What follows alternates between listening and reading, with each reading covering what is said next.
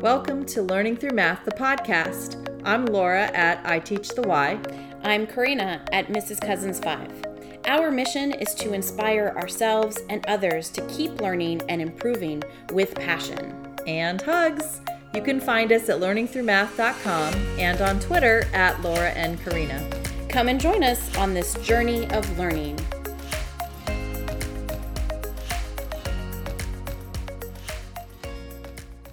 Thanks for joining us. We are recording this in February of 2023. And welcome to episode 98. Why would someone return to the classroom in 2023? Um, you are not Karina, are you? No, I sure am not. so, listeners, Karina is off with her daughter in, I think she's in Atlanta, and her daughter's doing a dance showcase. So I asked her if I could still record. She said yes. I said I'll find a guest that we both know, and it's our friend Carrie Denote. So, Carrie, thank you for recording with me this morning. Yeah, absolutely. Thank you for inviting me. I couldn't wait to actually come on because when you first asked me, I thought, why would anybody want to hear about this? And then I thought, you know, I sent you uh, my Twitter analytics and a lot of people responded to the tweet that I was going back into the classroom. And I thought this really hit a chord with a lot of people. it does. And and so I wanted to um, so listeners, I saw the tweet that Carrie had put up that she was going back into the classroom. And I was like, why would she want to do that? So this is just going to be an informal conversation. And I thought, why not just share it with everybody? So, Carrie, first of all, uh, I'm going to let listeners know you and I became Twitter friends before we became face to face friends. And I was thinking about it this morning. I think we finally met face to face at the FCTM Daytona. I think it was Daytona or Jacksonville conference. I don't remember. Jack, I think it was Jacksonville. Was it Jacksonville? Because you were getting selfies. right? And I was like, oh, I get to meet my Twitter friends in real life, you know? and then um, our friendship just blossomed from there, didn't it? Yes, it did. okay. Can you tell everybody the, the, about the tweet that you had sent out? Yeah, sure. I just had I had put that I was returning to the classroom after um, 10 years of being outside of a, a homeroom. I had I've spent the last 10 years either in a math lab, I did intervention for almost half of that, and I did school based coaching, and then I was at the district coaching um, for the last two years. So it was something that, you know, after experience after experience, I was coming back into um, all of a sudden jump back in the classroom. And I, I really never thought I was going to do that again. And uh, just watching things evolve the way the way that they are in education. Um, I think a lot of everybody was fleeing in the other direction. So so when I posted that, it, it that was that was the reaction I got was congratulations. There was a lot of congratulations. Um, but that's what I tweeted is, you know, it's been 10 years and I'm going to go back in the classroom. wow. I, I, can't wait to dive into this a little more. And you're not the only one. I, I've seen people that have gone even all the way up through principalship and have gone back into the classroom. And I, I didn't get to ask, ask that person why. So um, here's where we're going to get into the meat of things. So, why do you feel like you're you're I don't know, like are you needed more in the classroom or you're just like I'm done with the district politics or all of that and then some. yeah, and it was kind of split because I so I have 3 kids and two of them are in high school and one was a bonus baby. so he was born 8 years you know, later. And um, he actually was staffed in kindergarten to have developmental delays. And then we went on from there, and he was um, identified as having autism spectrum disorder. So, and for those of you that don't know, uh, there are a lot of different reasons kids are identified to be on the spectrum. So, in his case, he has language delays and he has uh, sensory processing disorder. So everything is amplified for him his hearing, his smell, his sight. I could come in the house and say, Where's Andrew? And from the other side of the house, downstairs around a corner, he's like, I'm right here. Like he can hear, feel, see everything, taste everything. So I have had the last 10 years of learning lessons from him about what education's been like for kids with an IEP. And as he is approaching testing grade levels, I don't like how I didn't like what I was seeing. Um, I don't like what I see when I go into most inclusion classrooms. Sorry, I'm outside, so that's gonna. that's okay. So I didn't I, like in most. I think every teacher. I think it's important to say. I think every teacher is doing their best, and we've gotten into the habit of saying things about kids in an inclusion room like these low babies. I just can't. They just can't do this, or you know, um, they're they're never going to be able to get to X, Y, and Z mark, and you know there are always kids there there's so many kids that struggle and there's so many resources but i also understand that there there's not always time to explore all those resources and it's a catch 22 i saw that you said and correct me if i'm wrong but that you're going into a fourth grade classroom? Yes. Is it going to be self-contained or is it going to be departmentalized no it's going to be fourth grade departmentalized so i'll have two sections of math and science okay. and I'll be able to. So next year, when my son goes into fourth grade, I was hoping to have him in my class.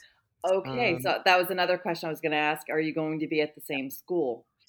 Yeah, currently I actually switched schools. No, this is at a new school, and I'm taking my son With at the end of the year. He'll yeah, he'll finish out this year where he is, and then he'll go to the school with me. Okay, so. and have you already worked at that school that you're going to? only in the capacity as their district coach. Okay. So as you went in as a district coach and you saw the teachers doing their thing, what switch went in your mind and said, I need to to start working here? Well, they had the school um, the, the school struggles, um, not because they don't have awesome teachers, but just because it's such a high need area and they get a lot of grant money, um, but you know, money can't buy time or um, mental health, and money can't buy physical health, and so that's you know they're hitting burnout. And there was a teacher that that quit. She resigned. So I had been going into a classroom, and I the the class is an inclusion classroom, and without going too much into the details about the class, they just needed a teacher and actually, one of them I had tutored before. She had moved schools and I knew her. And so I looked at her face and she gave me a big hug. And I was like, I can't walk back out of this room and go back to, Uh, you know, trying to coach a long term sub because honestly, in the last year, that's what my job has become is trying to help the teachers that are left survive th- their classroom, but also helping other people who might be long term subs or in some other capacity teaching in that classroom. So I just decided I just need to come in here and teach at least until the end of the year and see what's happening. And it gives me a chance. I've spent 10 years. I went back to school. I got another master's. I had been coaching. You see other people's classrooms and you learn all this information and you go to conferences. And I'm like, I really want to try out a lot of these strategies. I'm so like I need a full-blown class to do some of these things like building a thinking classroom and really digging into the five practices and um, using those with thought and proving that these kids in this room can do these things at the same time. I think that's what I'm most excited for you about because one of the things I was going to ask you was like what resources are you most excited about implementing? So you already said BTC and five practices.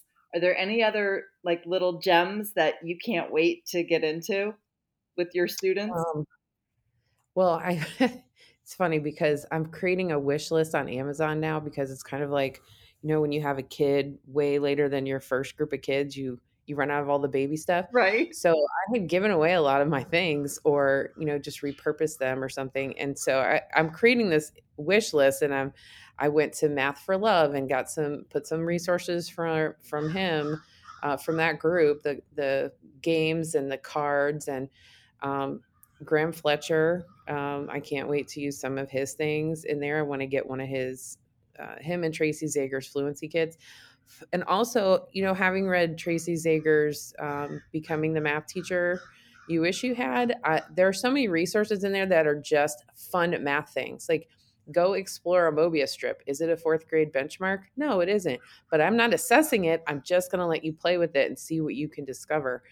Um, and those kinds of things. And there's just a list. I, I want to get on Mathigon. I want to use Brainingcamp. I want to, and we have one to run one to one devices rolling out the day that I start. My kids are supposed to do a one to one device rollout. So I I really just want to get them on things that they can explore and play with the math. Okay, so you're gonna start when? Uh, the 21st of February. Since you haven't started yet, what I really want to know is about time. How much time do you have or will you have with your each of your math classes? Or is it completely split 50-50 between math and science? No, the math and science time will be the same. There's an hour block for math and 30 minutes for science. So I'm trying to think of obviously I'm trying to think of um, STEM things like what what elements of math can I highlight within the science block because that's making those connections is really important. if I'm talking about vertical number lines in math class, then um, we need to be measuring things in beakers, you know, for and making that connection of why a vertical number line is even important. You know, why I'm not just putting it up and down for fun. There's a right. purpose to it, right? and helping them make those coordinates. I don't. Uh, or connections, I should say, to coordinate planes. You know, I have a horizontal number line and I work with a vertical number line, and oh, look how they work together in a coordinate plane. So the, the class time is split, but I do have more time in the day with my homeroom just because I have to do all the other mandated things like computer lab and lunch and, uh, you know, MTSS and all those things. Mm-hmm. I, I really want to know now about the test so, how do you think that you're going to feel trying to, and I know you're just envisioning this, but trying to figure out how to teach all the standards by the time the test comes? Do you feel like it, you're going to be like pressure, pressure, pressure, pressure? Or are, are you like, eh, you know, whatever happens this year happens because technically it's the baseline year? So coming in in February, that's it's not the first time I've taken over a class in the middle of the year. However, I'm not worried about a test. If I teach math in a meaningful, authentic way, the test will follow. Whatever they do, they will it will follow. If I can teach kids how to problem solve, if I can get them to pay attention and decode word problems on their own, and when I say decode, I do not mean cubes. I mean going through and acting out the context of a math problem so that they understand with manipulative so they understand what's going on in the problem. And hopefully i know that sounds like you know big ideas and people might be thinking well you haven't been in a classroom in 10 years but i did do intervention for quite a few years and the kids can do these things. If i can just worry about good math instruction I, everything else will take care of itself. And honestly i'm coming back into the classroom in my life when i think it's a really good time in my life because i as a first year teacher actually the first five years worried about getting all getting it all in and now I don't care because I know what's best practice and I'm going to do what I think is best for the kids based on my experience of 22 years and my education and my research and I've done more reading on this and uh, on some programs and stuff. So I feel like I'm in a good place to say no, I don't think that I'm going to to do that. Whatever it, it is and it could be a bunch of things. And um when i get back the first thing that they do i told you was the rollout and then the next thing i think two days later we have to go and take an iReady test. Oh of course. So they have to do pm2 or whatever. But i'll tell you as of today they just finished their second fast test. So mm-hmm. in three weeks, two weeks, they're going to be taking an iReady test. So that's not really less testing. Whoever's listening to that, I just want to say that's not less testing. Um, just because you put a timer on it and they have to finish it in a certain amount of time doesn't mean it's less testing. So I'm feeling a little sassy, Laura. I'm just Good. saying. well, you know, I'm full of sass too. My next question is how about I want to talk about assessing for a second because I know you talked about five practices and using BTC, but does like our district in Palm Beach County, we have to use their district created unit assessments and unit quizzes. Do, does your district have anything like that, or do you get to have like complete freedom over what you're assessing in the trimester or are you on trimesters or quarters? We're on quarters. Okay. So do you have complete freedom of that kind of assessment? So are you are you referring more to like the end of a topic? So if we have a certain kind of a Yes. textbook Yes. that will remain nameless at the end of the topic, there's a test. So that's suggested, and honestly, I'm one of the I'm one of the ones to help set the pace for that, just as a guideline. But it's a flexible guideline. Here's a topic assessment that we that we think.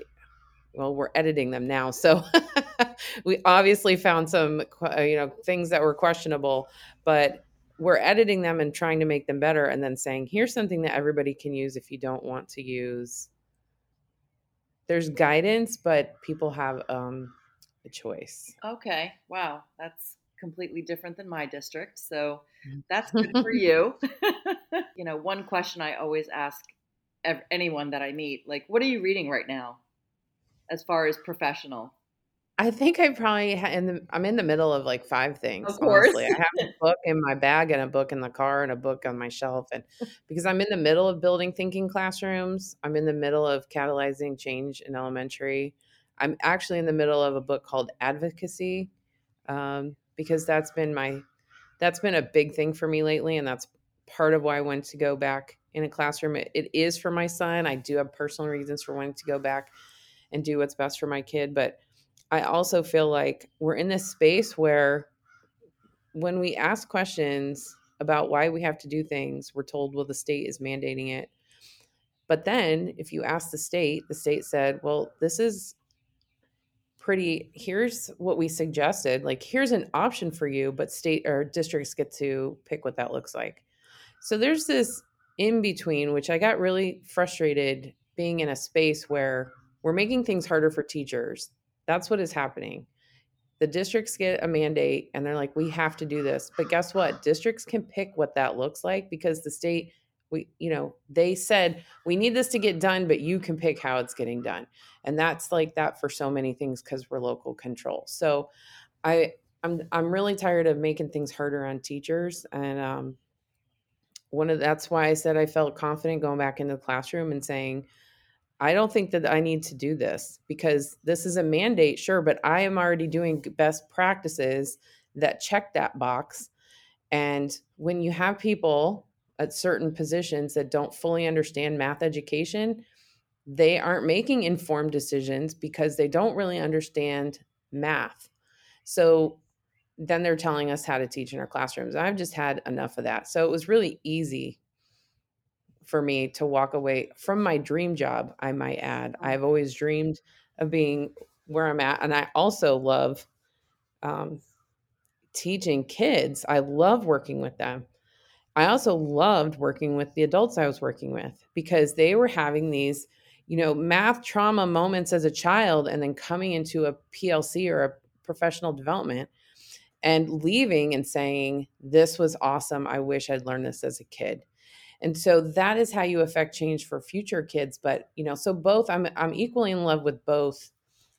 And it was really sad for me to have to walk away, but I I can like keep watching that. So That's awesome. You know you're going to get tapped immensely to run like PLCs and PDs on PD days and and I- mean it's going to be a great thing for the teachers in your school. How big is your school? um it's tiny. I think it's well they we've had an influx of everyone coming to our county because we were a very small county. So I want to say we're around 600 kids right now. okay. So it's not huge. Yeah, my school we're at we're just less than 500 right now, so I totally understand that. Which is a good thing and a bad thing, right? Yeah. for multiple Well, the development, yeah, the developers haven't hit that area yet, but they they're all over the uh, rest of the county. So all the other schools are just busting at the seams. So Okay. Awesome. Do you want to leave our listeners with any words of encouragement or something that, you know, you're looking forward to before I give out the challenge? Ooh, I might have needed some prep time for that. Off the top of your head. I think the encouragement part, I think um, I would say to not be afraid to speak up. And I think we need more teachers need to speak up.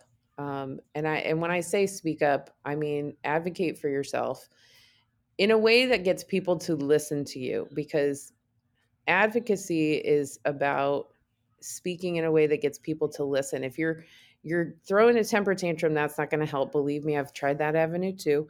Um, Me too. but being able to make a good case and in a concise way that that helps people outside of math understand your point that's currently where i'm sitting with it um, and i i but more than one person i can't be the only person you know it has to be every time somebody asks me something um, or tells me something they're struggling with um, speak up tell so and so about it this is the person you can tell because they hear from me all the time so i would say that don't be afraid to advocate for yourself about what you need and don't be afraid to ask questions. I ask questions in an exhaustive way that people see me coming and they're like, shoot, she's coming down the hall again. She's going to ask me all these questions. And like, yes, yes, I am. I'm going to ask you uh, questions until I'm satisfied with the answers. And I, I want to know why. So, and you know what, as teachers, you deserve that. You deserve to know why. So I, I don't know, not too bad for off the cuff. Right? Not bad at all. Uh, I was going to say hashtag math rebel for the win there. Yes. And so I'm going to jump into our challenge listeners. We're only two episodes away from episode 100, where we have been asking everyone to fill out our Google form of your most memorable or funniest teaching moment so that we can share that and make episode 100 super duper fun. Thanks for joining us, everybody. We'd love for you to subscribe to our podcast and give us a five star review on your favorite podcasting platform. We invite you to join the conversation on Twitter by using the hashtag Learning Through Math. We'd love to hear your feedback. Make sure to tag us at Laura and Karina. It's always a pleasure to talk to you. To you too. Música